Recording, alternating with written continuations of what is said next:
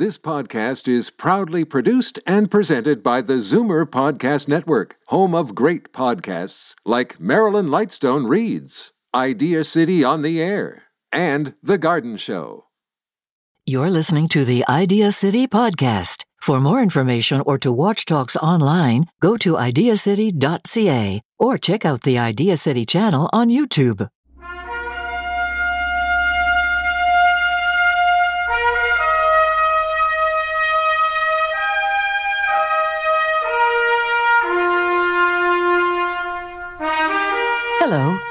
Welcome to Idea City on the Air.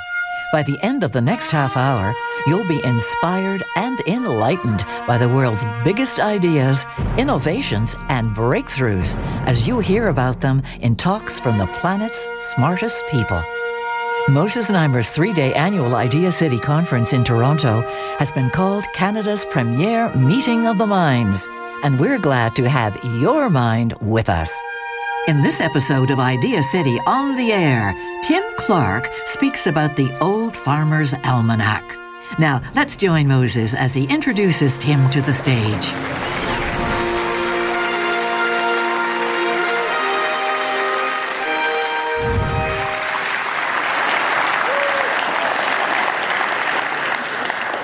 So, most of us, I would think almost everybody in this room, certainly everybody who lives in the Northwest, uh, we've all just come through a wicked winter, a winter that felt like it was never going to end.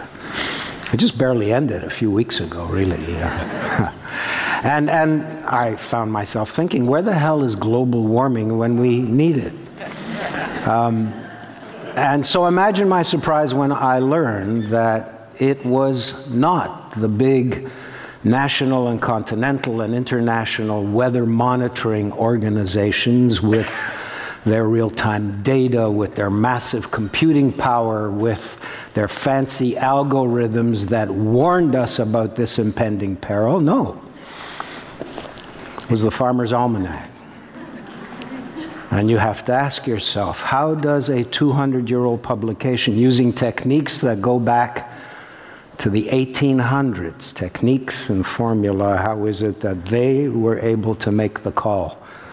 And all these other fancy pantsed organizations, the specialized cable channels, the people who blog, the satellite driven this and that, all pooped. So, to answer that question, we are lucky, we are pleased, we are immensely lucky to have with us, the custodian of those answers, Mr. Tim Clark. So good of you to come out here, Tim. Nice to meet you. Good to meet you. I'm going to begin with a couple of disclaimers. First, I'm not a meteorologist. Second, I'm not an old farmer. and it is the Old Farmer's Almanac, by the way. I'll tell you a little more about that later. Third, I once wrote an article for this publication called How to Appear to Know More Than You Really Do. so consider yourself warned. Let's talk a little bit about the history of almanacs. It's an Arabic word, almanac, a calendar of the heavens. And that tells you what an almanac really has to do. It has come to mean in our time a kind of compendium of oddball information. But if it doesn't tell you what's going on in the sky, and not just weather, but literally where the sun and moon are, where the planets are, and where they're moving, the stars, sunrise, sunset, it's not an almanac. The earliest printed almanac was in 1475, but people have been using devices to tell them the location of the stars and the movement of the sun long before there was printing. The first American almanac came along with the first printing press in America, which was brought over from England in 1638 and placed in Cambridge, Massachusetts. And almanacs were one of the most common forms of reading material in that period. There were more than 500 almanacs published in the United States in the year 1815. The most famous of all the American almanacs, of course, was Ben Franklin's Poor Richard's Almanac published about 60 years before Robert B. Thomas, this Massachusetts schoolteacher and bookseller, brought out his own version. He was from a little town in, in western Massachusetts, and he was able to take himself to Boston in the summer of 1792 and learn enough about the calculations required to build an almanac that he could publish one that fall. But in 1832, just 17 years after the 500 almanacs, he was able to change the title from the Farmer's Almanac to the Old Farmer's Almanac because by that time it was the oldest surviving almanac. We are still proud that we are the oldest continuously published periodical in North America and have held that record since 1832. And it's, although things got dicey in, during World War II, because a German submarine landed some Nazi spies on Long Island, they were quickly captured and discovered to have in their possession a copy of the old Farmer's Almanac. It was probably because of the tides, but ever since then we've bragged that, you know, we pretty much won the war. Coming up after the break. And I'm here to defend the reputation of weather related folklore. It comes from literally thousands of years of observation and experience. This episode of Idea City on the Air is brought to you by Zoomer Magazine. We'll be back in a moment with more from Tim Clark. For more information about Idea City or to watch hundreds of talks online, go to ideacity.ca.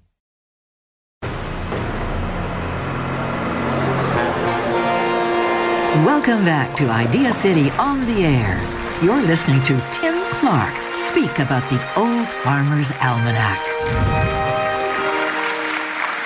Now, we calculate the accuracy by looking at whether looking at the climatic averages in temperature and precipitation, which are established on a 30-year cycle. And if we predicted they would be temperatures would be above average, and they were, we call that correct for a particular place. There's 18 weather regions covering the US and Alaska and Hawaii. Oh, and there's six more in Canada, so there's more. Um, if we said it would be a half an inch more precipitation than usual, we call that a correct guess, even if it was 10 inches of precipitation more than usual. But we're on the right side of the line. You can tell that calculating the accuracy rate is probably a deeper secret than the, the secret of how we, do the, the cal- how we do the predictions. I can tell you this, it's an easy way to remember it. We're always 80% accurate.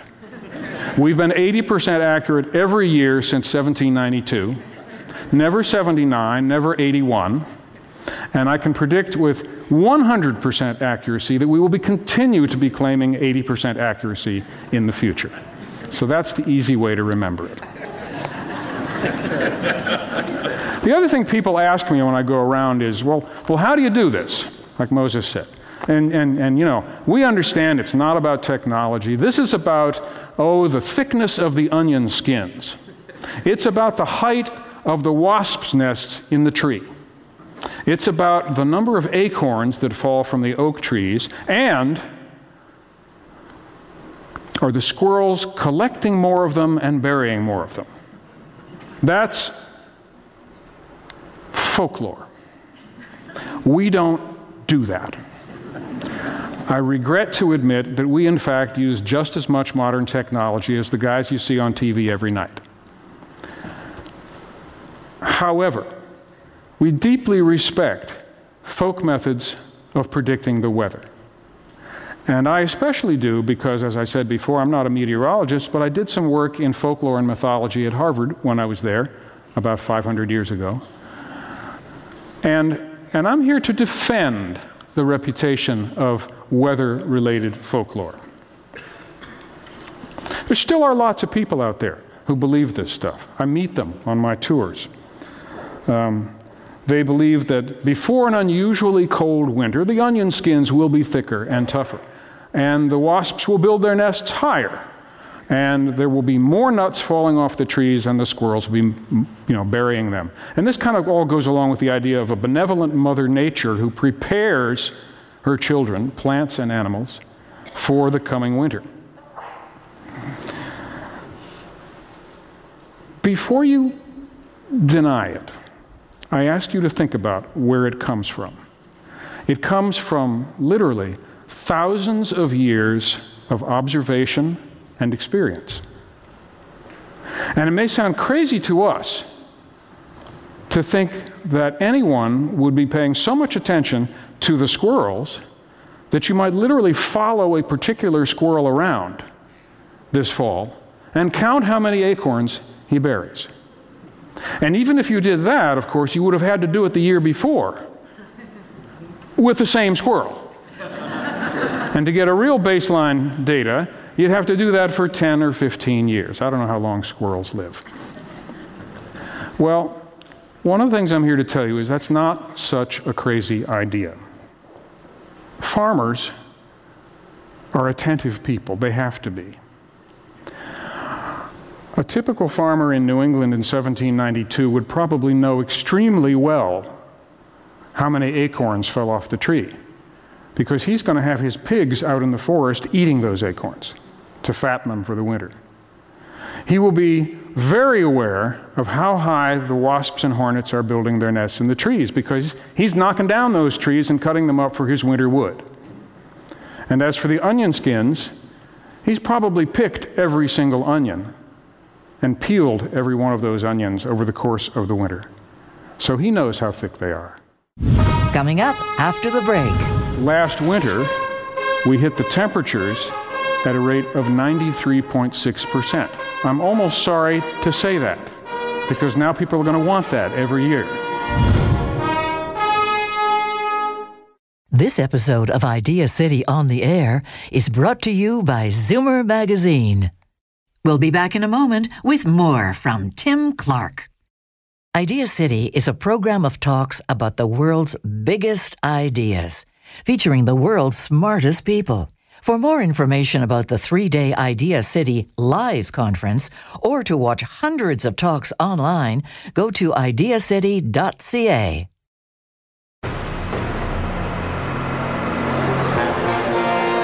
Welcome back to Idea City on the Air. You're listening to Tim Clark speak about the Old Farmer's Almanac. Now, we have, as I said earlier, many more sources of information on which to base our forecast now, and we happily make use of them. We use solar science, and this goes back to 1792. Robert B. Thomas knew about the sunspot cycle, the solar cycle. Uh, roughly 11 to 13 year cycle of rise and fall in the number of sunspots on the face of the sun. And a sunspot looks like a freckle, although it's very, very hot. It's just much less hot than the atmosphere of the sun around it, so it looks dark. And the Chinese have been counting sunspots for a thousand years. In the West, we learned more about them when Galileo built his telescope and took a closer look. Now, sunspots have been correlated by people with everything from stock prices to the length of women's hemlines. We don't have much faith in that. We think there's reason to believe, though, that if you look at the amount of radiant energy arriving in the Earth's upper atmosphere during the high peaks of the sunspot cycle, it, it's not so strange to think that that might have some effect on the weather.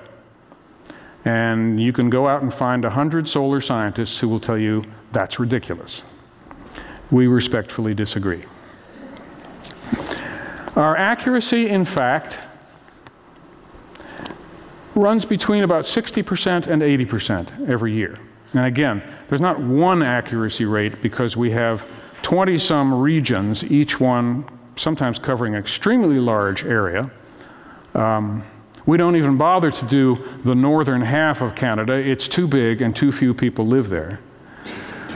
But we're not bad, and we're better than random chance. And every now and then something remarkable happens. Like last winter, we hit the temperatures at a rate of 93.6%. I'm almost sorry to say that because now people are going to want that every year. In fact, our, our meteorologist, when he ran his first numbers, and he uses computers, supercomputers, he didn't believe them for last winter. It was too cold. That couldn't happen. So he fudged the figures to bring down the predicted cold. And then, of course, it was that cold. It was, as one of my colleagues called it, a T Rex of a winter. Accuracy. How important is accuracy? I got a wonderful phone call from the mother of a bride a few years ago who wanted to know which of the weekends in June in her region would be the best weekend for the wedding. And we do that. We get phone calls all the time. We'll happily answer that question. But I said to her, this is what we're predicting. You know, we average 60 to 80 percent. So just don't sue us if it doesn't turn out that way. And she said, and I love this answer, she said, Oh, I don't care whether it's accurate or not. I just need a reason to make a decision on one of those weekends. and you are it. Coming up after the break Groundhog Day. The underlying wisdom of the groundhog story is not about when winter ends. It's a warning to farmers not to plant too soon. You're listening to Idea City on the Air, brought to you by Zoomer Magazine. We'll be back in a moment with more from Tim Clark. Get the latest Idea City news, presenter information, and watch hundreds of talks at ideacity.ca.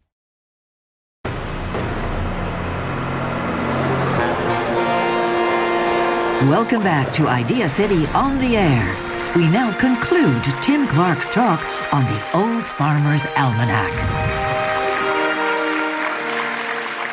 People want us to be right. People believe we're right even when we're not. And all this is connected in some way with the main thing I want to talk about, which is folklore. The collective wisdom that comes from thousands of years of observation and what's the other word? Observation and experience over time. There seems to be, whenever I tell people about the, the technology, I sense their disappointment. They are sense, uh, they're very disappointed to hear we're not using the acorns and the onion skins. And I understand that because in a time when we're so filled with science and technology, there is a yearning out there among many people for something that seems deeper and truer than science. Someone smart once described folklore as the way we used to do it and wish we still could. And I think that captures that sense of, of nostalgia for a time when we're not so sure about everything and we can't all get it off a screen. So, it's not exactly a rejection of technology, but it's a hunger for something else. The wisdom in folk wisdom is always beneath the surface. It is not what it appears to be, but it's there. Groundhog Day. We all know what that's about, right? Groundhog comes out on February 2nd, Candlemas Day, as they call it in England, considered to be halfway point of winter. And there's bright sunlight, and he rubs his eyes and yawns and says, Oh my God, what is this? And he rushes back into his burrow, and we have six more weeks of winter. Well, you folks here in Canada and us folks in New England know we're going to get six weeks more winter, regardless of what the weather was on February 2nd. the underlying wisdom of the groundhog story is not about when winter ends. It's a warning to farmers not to plant too soon. It's a warning to farmers to remember you can't trust beautiful warm weather in the first week of February. It might be a, a, a, winter thaw, but you can't plant yet. If you plant too early, you could lose the whole crop. Plant too late, you won't get as big a crop, but you won't risk losing it entirely. That's wisdom, hard earned wisdom. I've been writing about folklore for the Almanac for a long time, all kinds of folklore, not just weather lore. Um, I did a piece, for example, on how to get rich without having to work. And one of the stories I heard was that if you can roll up a dollar bill and throw it over the roof of your house and run around and catch it before it touches the ground, you will be rich without having to work. Where's the wisdom? You can't do it. That's the wisdom. That's the lesson. Another of my favorite folk beliefs. This one's about, I wrote a piece once called How to Avoid Dying. It didn't go over very well in, in parts of the country that don't have the tradition of dry humor in New England. And they'd say, Are you serious about this? And I'd say, I'm dead serious about it. Never, ever, ever rock an empty rocking chair. If you do, you will die eventually.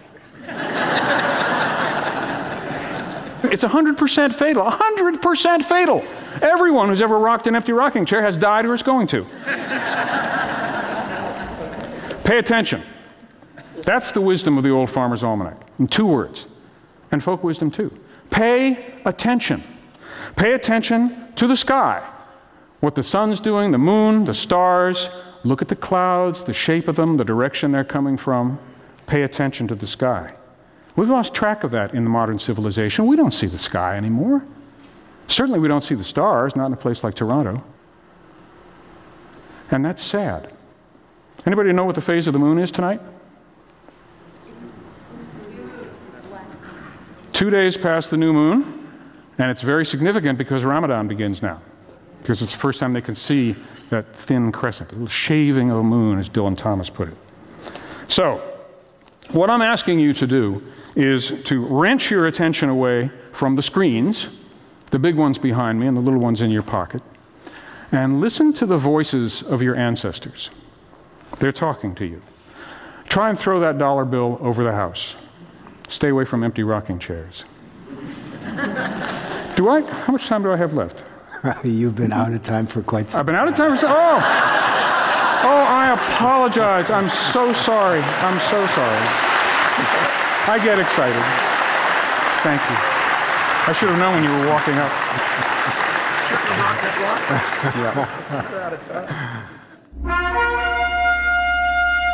Thanks for listening to Idea City on the Air.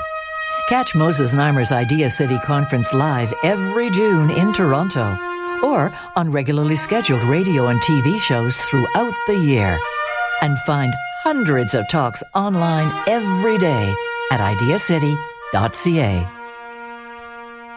For more information about Idea City, find us online at ideacity.ca, Facebook, Twitter, Instagram, or youtube.com slash ideacity. This podcast is proudly produced and presented by the Zoomer Podcast Network, home of great podcasts like Marilyn Lightstone Reads, Idea City on the Air, and The Garden Show.